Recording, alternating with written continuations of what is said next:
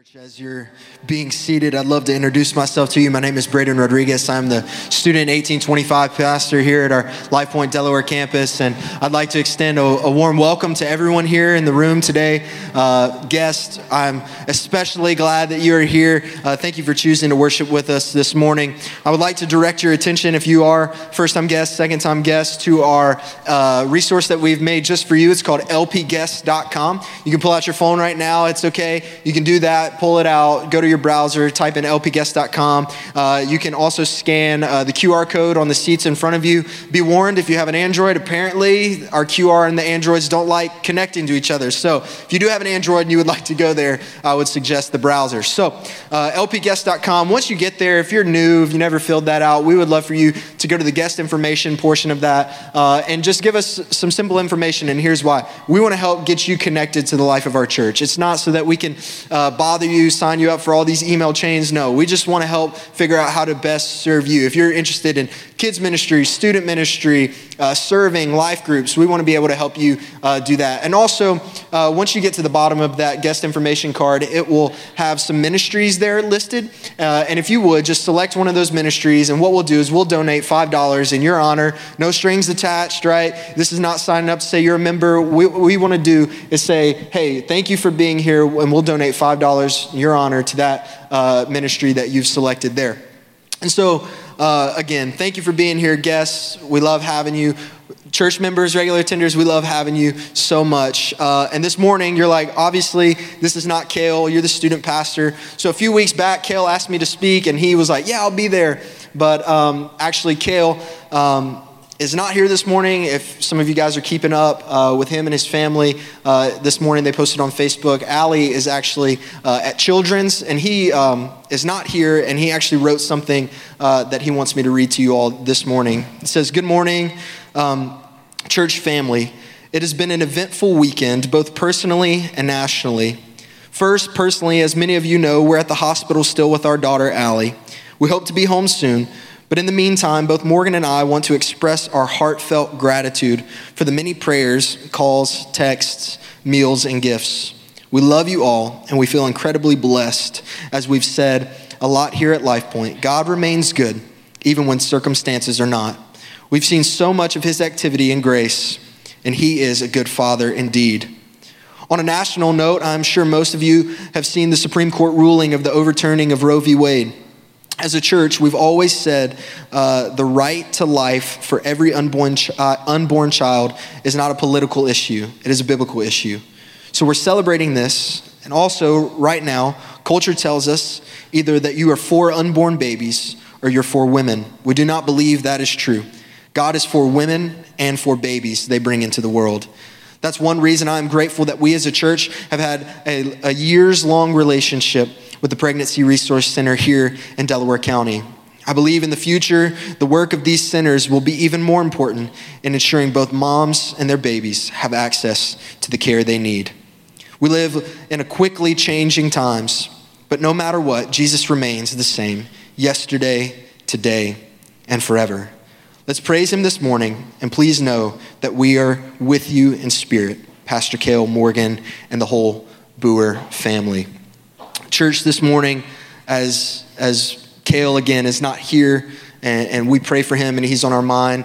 Uh, we do also know that uh, in the climate of today's world and, and policies and politics, uh, that issues can be very nuanced sometimes and, and not so black and white. And so uh, what we want to do as a church is, is, is point uh, to the Bible, and we want to point to the best care that we can. And so as Cale mentioned there in his letter is uh, we've p- partnered with the Pregnancy Resource Center, and actually uh, they moved locations yesterday into a newer, uh, I would say like very nicely renovated uh, facility. And so they're going to scroll some pictures behind me. If you um, ever need care, know someone who ever needs care, anything like that, please point them our way. We would love to partner with moms and their babies and making sure they get uh, the care they need. And so we love having this partnership uh, uh, at our church. And so please uh, don't hesitate to let us know.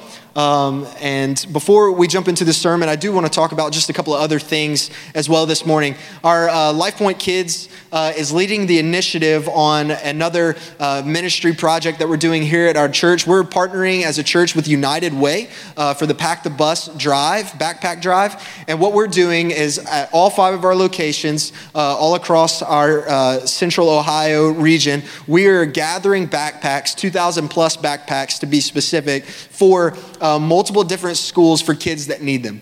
We will, uh, all these backpacks will go to Delaware schools, Olentangy schools, Westerville schools, Jonathan Alder schools, and we couldn't be more excited about that. And so this morning, if you have the chance uh, and you feel uh, that the Lord is calling you into this uh, this commission work uh, that we're uh, partnering with United Way for, uh, please stop out at Guest Central. They have some tags back there with um, backpacks for uh, gender and age-specific kids. Uh, and then also if you have kids in L P K, you can pick up some tags back there.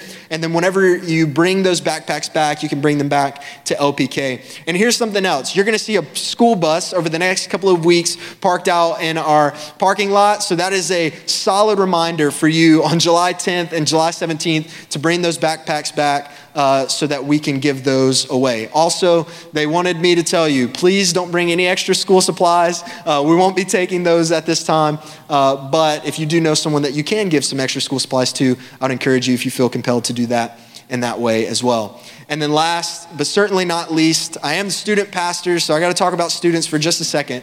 So tonight, if your students come to any student ministry across all five of our locations, we are actually going to be worshiping together at something we're calling All Campus Life Group Night for students. And so we are so excited uh, about that. What we're going to do is we're going to start here at Delaware at five o'clock, which is a big change. That's an hour earlier, and we're gonna start here, we're gonna have a big party, and then at five thirty, we're gonna take a bus over to our Lewis Center campus, no charge to any of you guys. Uh, and we just wanna have a great time with all of our brothers and sisters across our campuses. We're gonna have worship, we're gonna have uh, a teaching from one of our leaders uh, there at Lewis Center.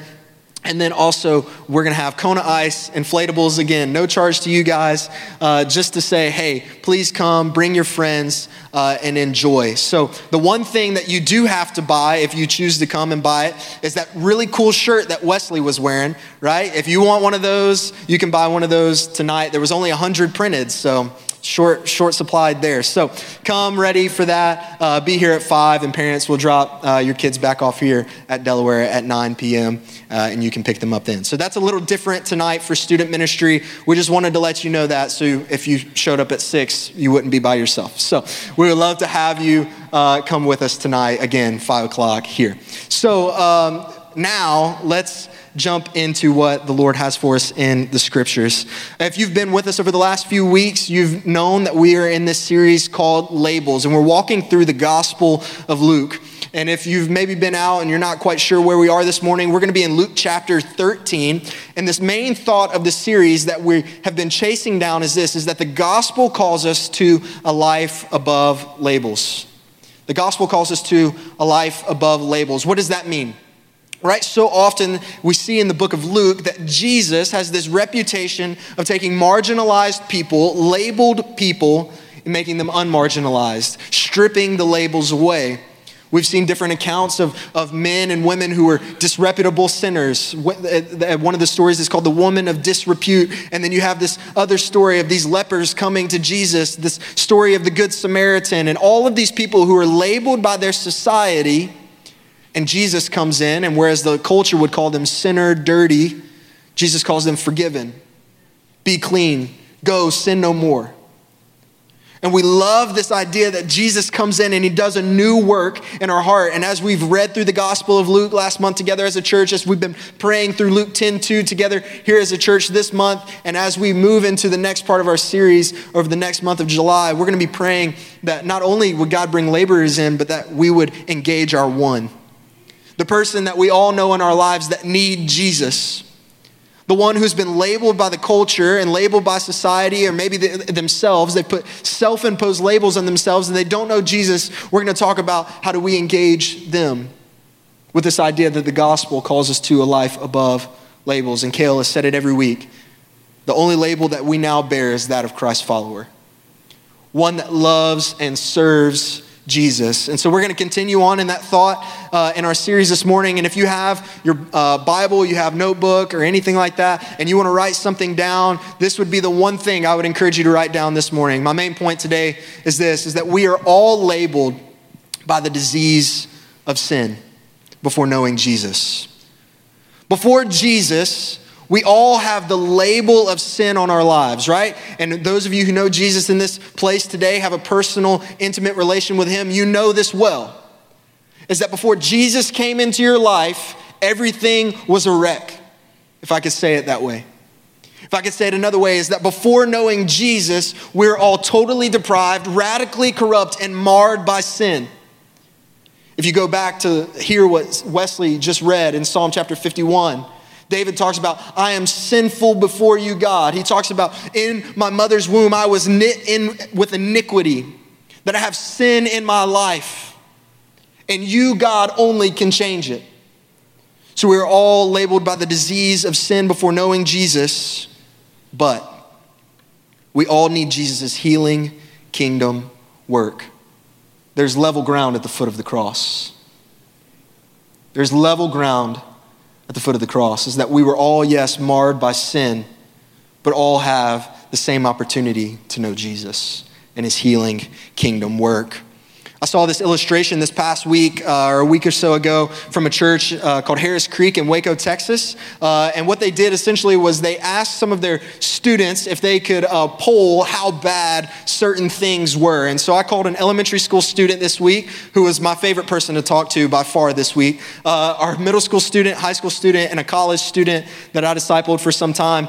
And I uh, asked them to rate these uh, sins, scale one to ten, and we presented them them to you in something delicious, and that is via Oreos, right? And so if you're going to talk about sin, you got to talk about something else, right? Like you got to have a better illustration than, you know, I don't know, like black goop, right? We got to we got to do Oreos. So essentially I asked all of our students uh, some questions. I said, how bad is it to cheat on a test? I love our elementary school's answer. She said, ten out of ten, it's terrible, I've never done it. And I was like, praise God for you. Our high schooler said four. So she said, sometimes you just gotta do it.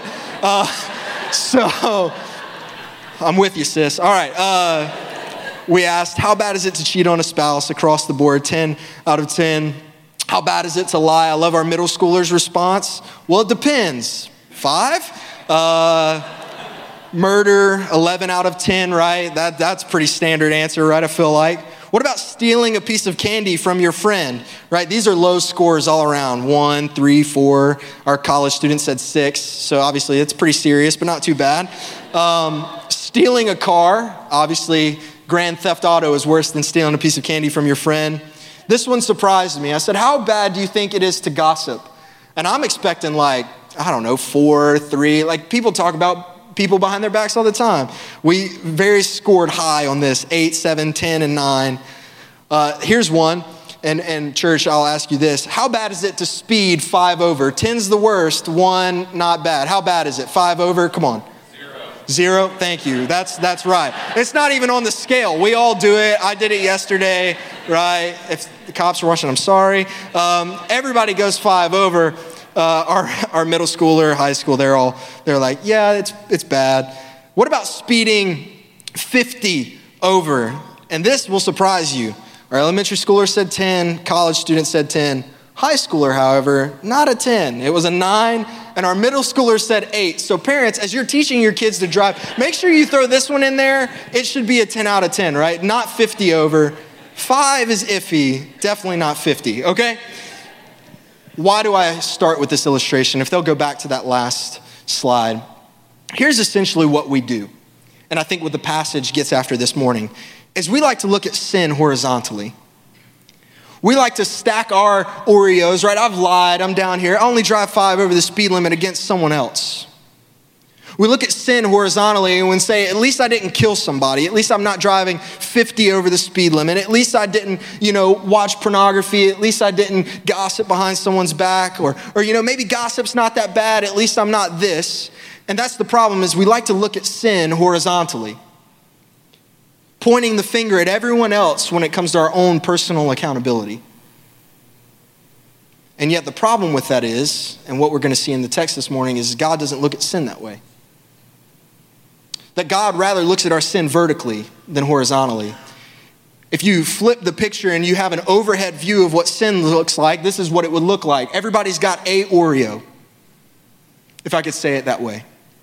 Is that God is not stacked up ten high Oreos on you because you've done a certain thing or three or four. No, he just sees one Oreo. Everybody is marred and marked by sin. And so the essence of the passage that we're about to get into in Luke chapter thirteen is this.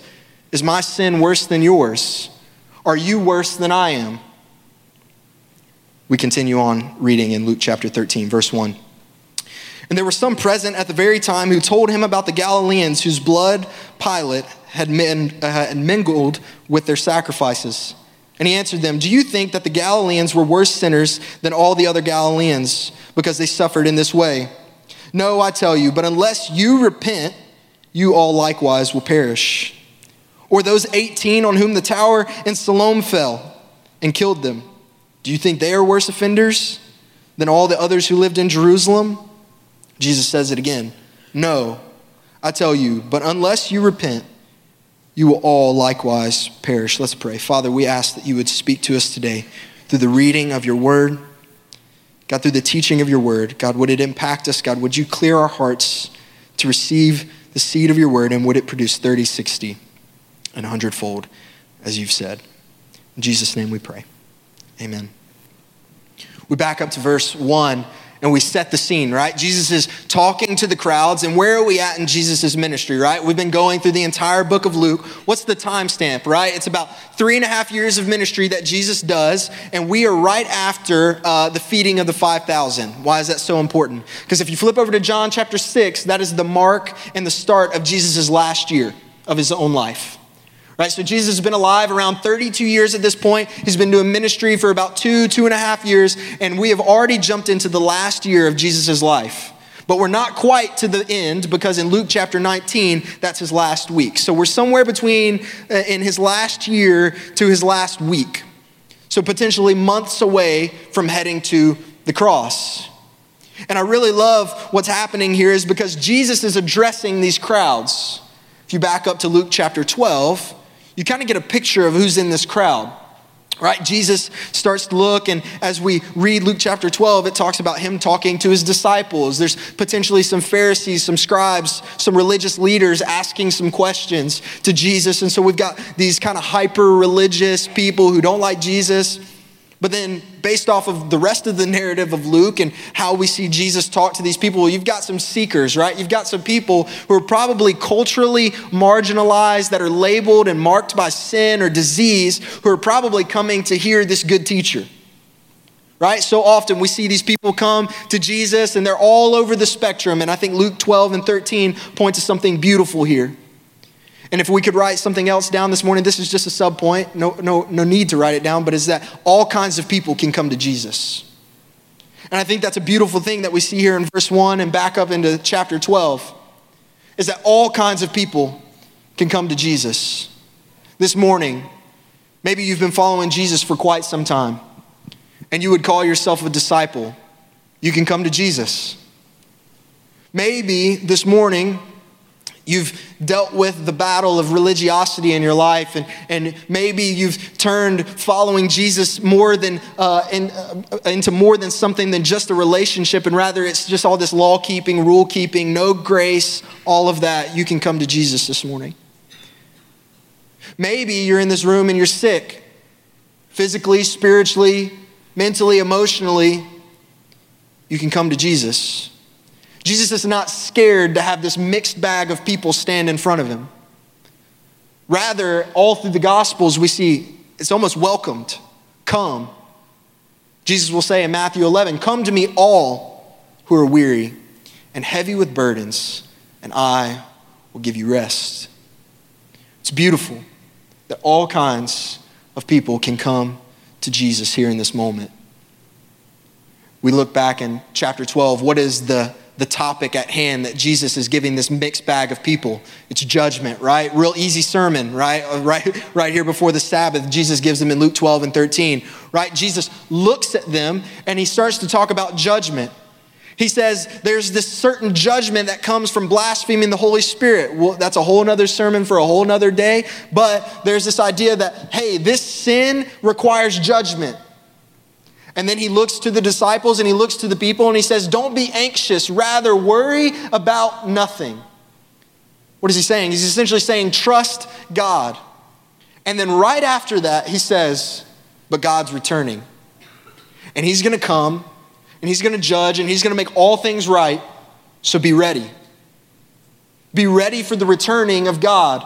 And then you get to these first five verses here. And again, he starts to talk about judgment and perishing.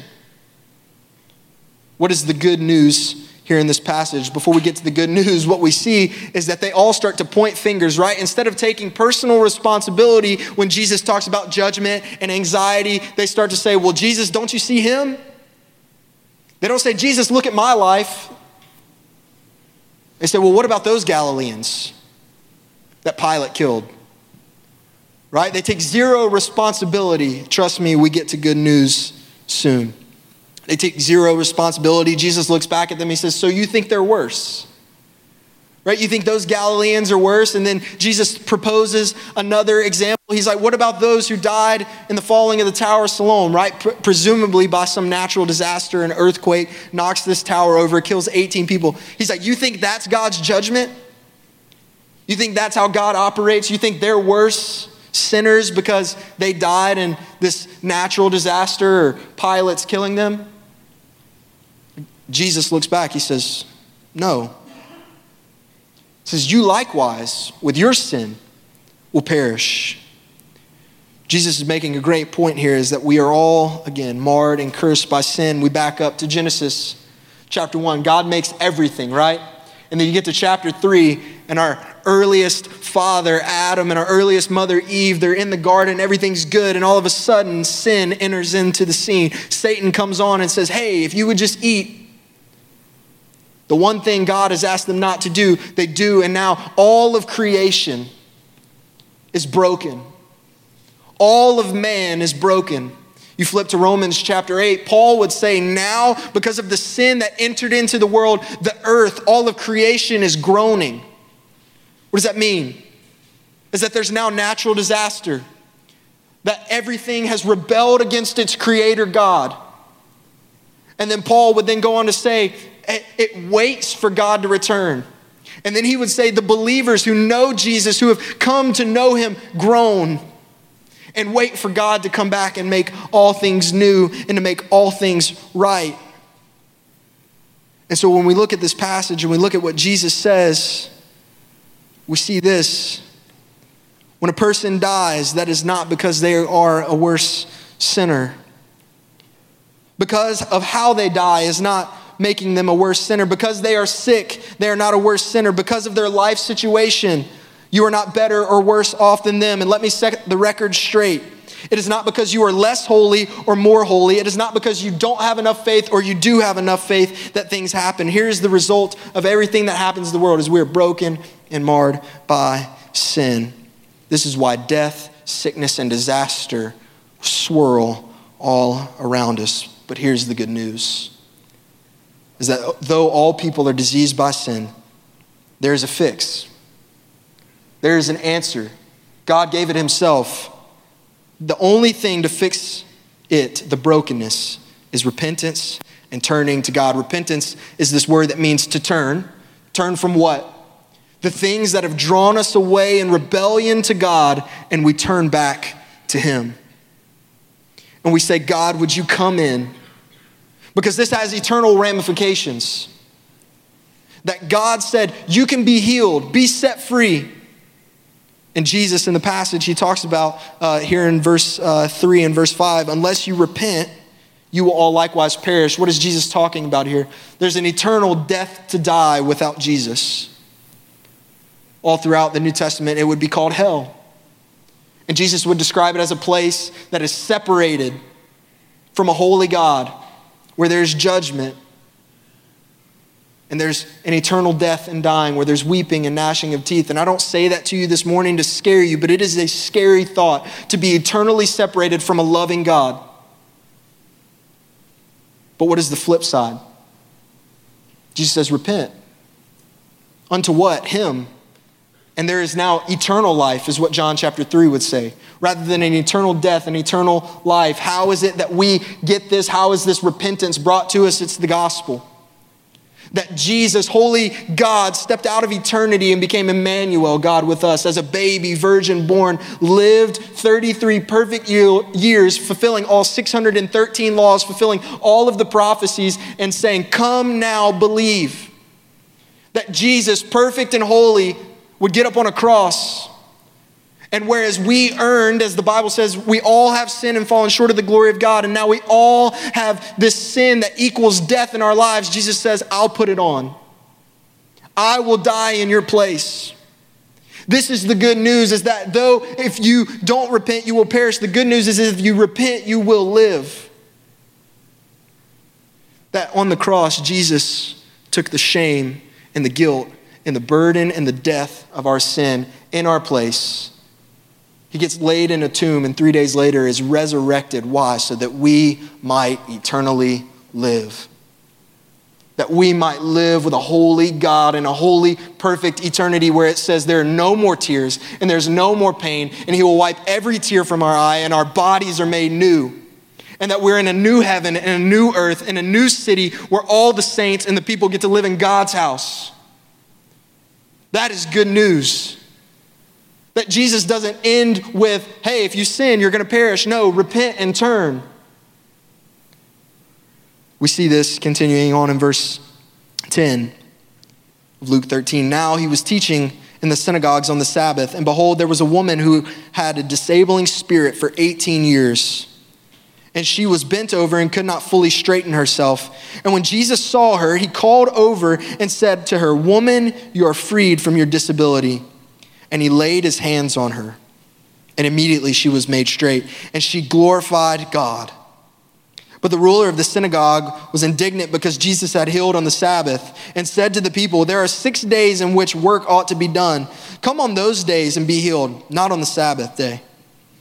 And Jesus answered, the Lord answered, you hypocrites, do you uh, does not each of you on the Sabbath untie his ox and his donkey from the manger and lead it away to the to water it? Ought not this woman, a daughter of Abraham, whom Satan bound for eighteen years, be loosed from this bond on the Sabbath day?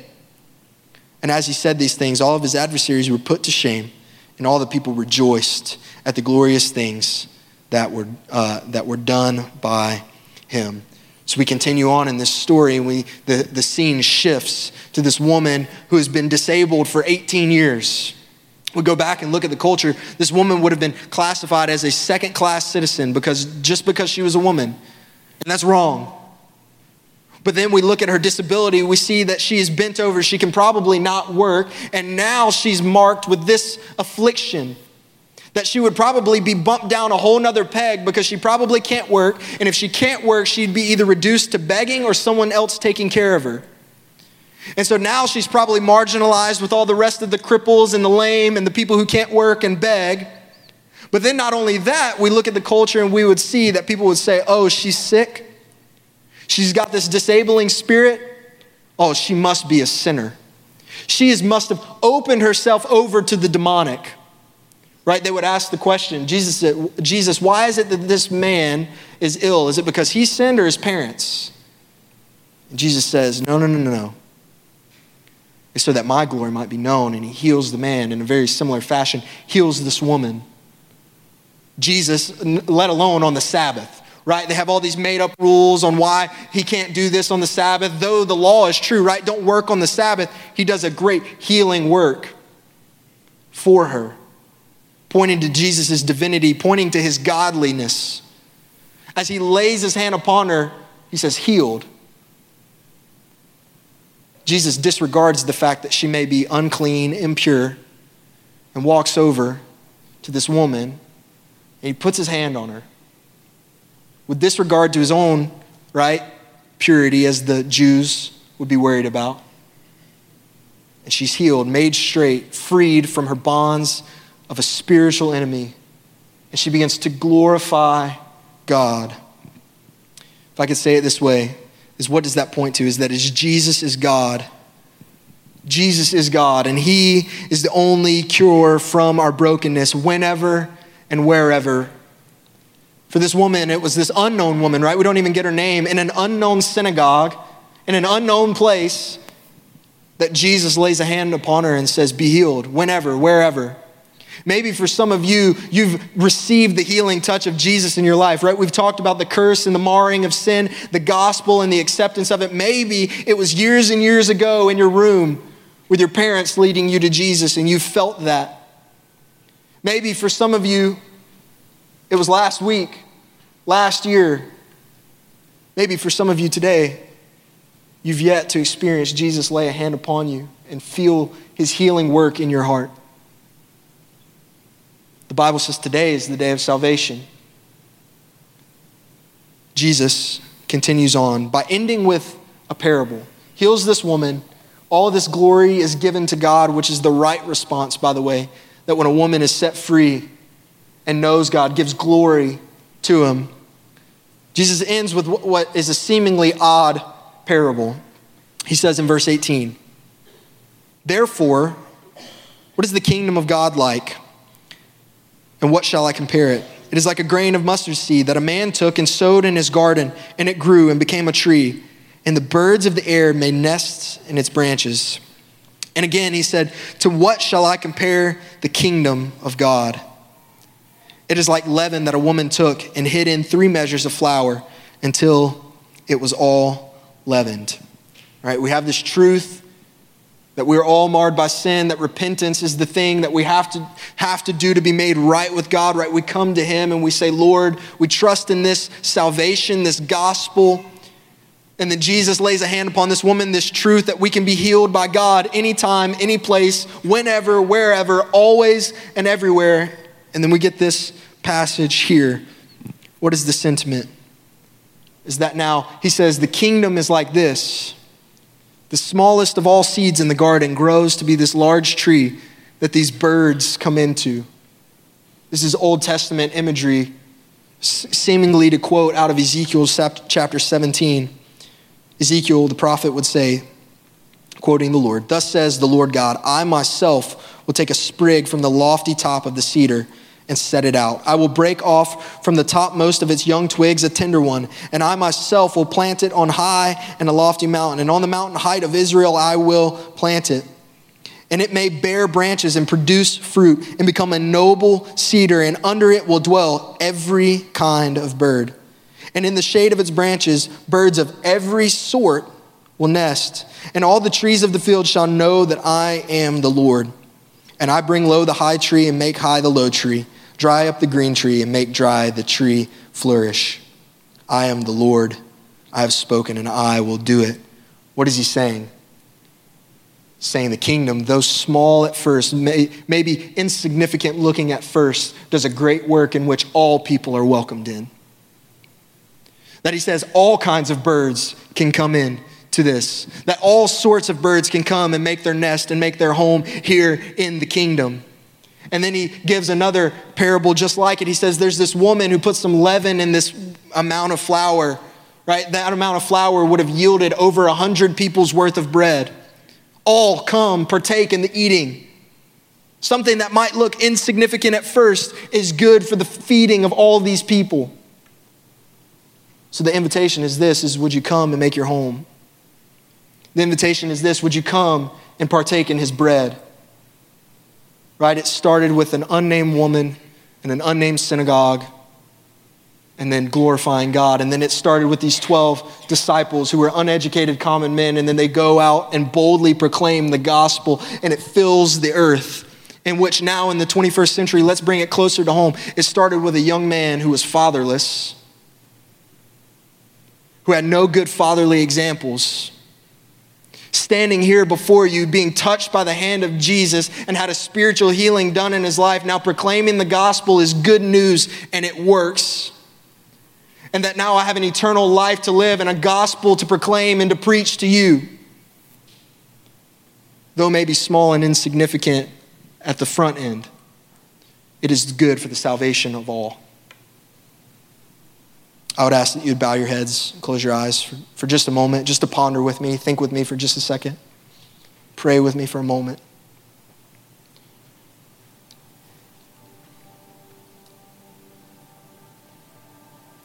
I know that was heavy. We're talking about judgment, sin, eternity. Maybe you're a believer in this place. Maybe Jesus has interacted with you in a real way and you have a personal and intimate relationship with Jesus. But maybe there's some things that you're struggling with. Maybe it is the fact that you are looking at sin horizontally and you're stacking your sin up against someone else's, taking zero personal accountability for it. Maybe you're struggling with that. Maybe you're struggling with the fact that, like the Pharisees and scribes, that you've added all this extra biblical stuff to your life, none of which God has commanded, and you're now living out of fear and religion rather than grace and truth that Jesus has brought. Maybe it is that you're possibly not seeking the kingdom, right? This small thing that grows and is for everyone. Maybe you're not seeking the kingdom, and by sharing his gospel and his word and his kingdom work. We said it this morning that Jesus' healing kingdom work is for all. Maybe there's some things you need to repent of in this place today. Maybe you had an encounter with Jesus a long time ago and you were content with leaving it back there. Would you have a, an encounter with him again today? But maybe in this place you would say, Braden, I don't even know what you're talking about. This is the first time I've ever even heard that I can have a personal relationship with a holy God, that he would die for me, taking my sin and bearing my shame so that I might live with him for all of eternity. Or maybe you have heard about Jesus and you've been curious and, and the gospel has never been proclaimed to you in such a way, and you feel that something is stirring inside of you, like something needs to be made right today. I would encourage you, if that's where you are today, that you would pray something like this. It doesn't have to be these exact words. It's just the sentiment. Would you pray something like this today? God, I know that I'm a sinner. God, I know that I need you. God, that I've tried everything else in the world and yet it has failed me every time. Nothing has been good to save me yet.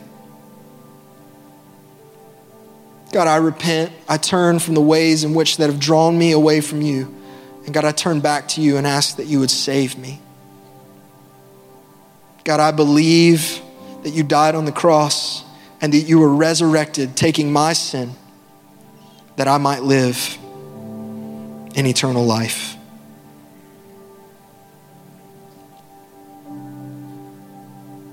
If you prayed something along those lines, or maybe some of the things I said to you a second ago before resonate in you, or maybe you just have something going on completely different today and you need to pray with someone, we have our Next Steps team here. It's my left, your right, that you can speak to after our service is concluded. We would love for you, especially today, if, if something is on your heart and you need to pray, that you would go.